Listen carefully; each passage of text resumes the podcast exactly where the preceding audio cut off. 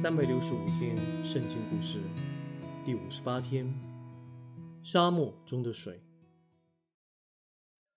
水，水，这就是以色列营中所有人能够想到的。在干旱炎热的旷野，拖着疲乏的身躯上路，饥饿已是惨事，更糟的却是口渴。以色列人不断的走路，已有三天找不到新鲜的水源了。因此，在见到一个平静的水泉时，便欣喜若狂。那些走在队伍前头的人禁不住，便冲去水泉喝水。立时，他们高兴渴望，却变成了苦涩失望。那些水难喝极了。想想办法吧，摩西。他们恳求。摩西便祈祷求神帮助。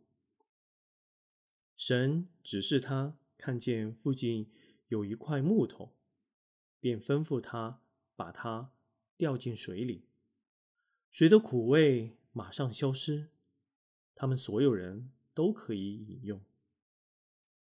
不久，以色列人很高兴，在一处名叫。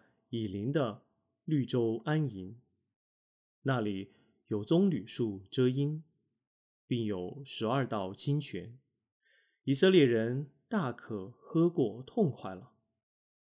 然而，他们很快又要把帐幕拆下，收拾行装，继续上路。可是，下一个安营的地方却是干旱无水的，百姓便怒气冲冲的。走来责难摩西，给我们水喝。他们用恐吓的声音说：“你为什么把我们带到这里来渴死？”摩西心里忧虑，也有点恐惧。百姓群起怨怼，怒不可遏。他们当中有些人甚至要拾起大块的石头来指他。